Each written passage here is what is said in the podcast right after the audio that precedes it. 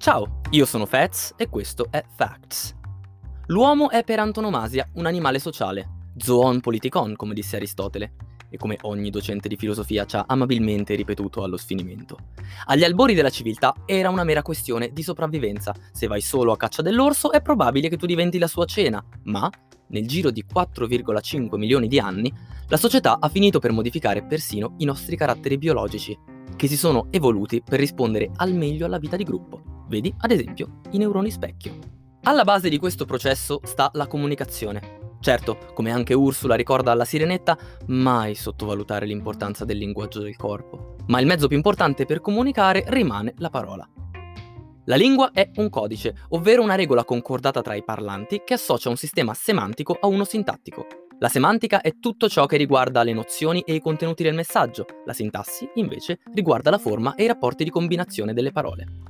Non è immediato che coesistano. Se dico splende oggi soleil, vi è chiara la semantica, ovvero che oggi sia una bella giornata, ma la sintassi lascia desiderare. Al contrario, se io dico la bottiglia parla al sasso lunedì, la sintassi è corretta, ma non sto comunicando nessun contenuto. Esistono in natura altri animali che producono suoni secondo certe regole combinatorie e riescono ad assegnare significati diversi alle diverse combinazioni? Sì, ad esempio i delfini o i cercopitechi, ma a livello piuttosto elementare. La capacità spontanea di combinare espressioni tra loro per produrne di nuove che abbiano significato è piuttosto limitata e comunque ha caratteristiche molto diverse da quella umana. È possibile che questa capacità sia latente piuttosto che assente in alcune specie? Negli anni 60, un progetto, con protagonista una gorilla di nome Coco, consistette nell'insegnare alla scimmia la lingua dei segni americana, per una questione di differente conformazione delle corde vocali tra uomo e gorilla, per verificarne l'apprendimento. Coco, in vita fino al 2018, arrivò a possedere un vocabolario di più di mille segni, riuscendo a combinarli agevolmente per rispondere a domande, comunicare bisogni e persino stati mentali. Coco non si limitava a conoscere le parole e associarle al contesto giusto, ma era anche in grado di inventare nuovi segni e combinazioni per riferirsi a oggetti o situazioni nuove. Elefante bambino per Pinocchio, bottiglia fiammifero per un accendino, oppure il portare una mano alla fronte per parlare dei suoi germogli, avendo notato l'assonanza tra la parola brows, germoglio, e brow, fronte.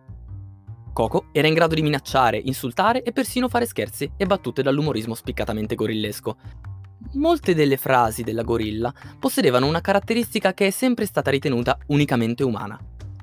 Non avevano fine se non quello di far sapere qualcosa all'interlocutore.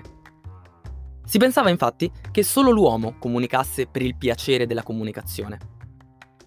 L'eloquio di Coco, tuttavia, aveva dei forti limiti sintattici. Non era infatti in grado di riordinare le parole secondo le regole grammaticali, per lei, Coco mangia mela e mela mangia Coco significavano invariabilmente che avrebbe addentato un frutto. Ma in fondo possiamo anche perdonare a Coco queste finezze sintattiche, visto che il suo inglese rimane comunque migliore di quello di molti politici odierni.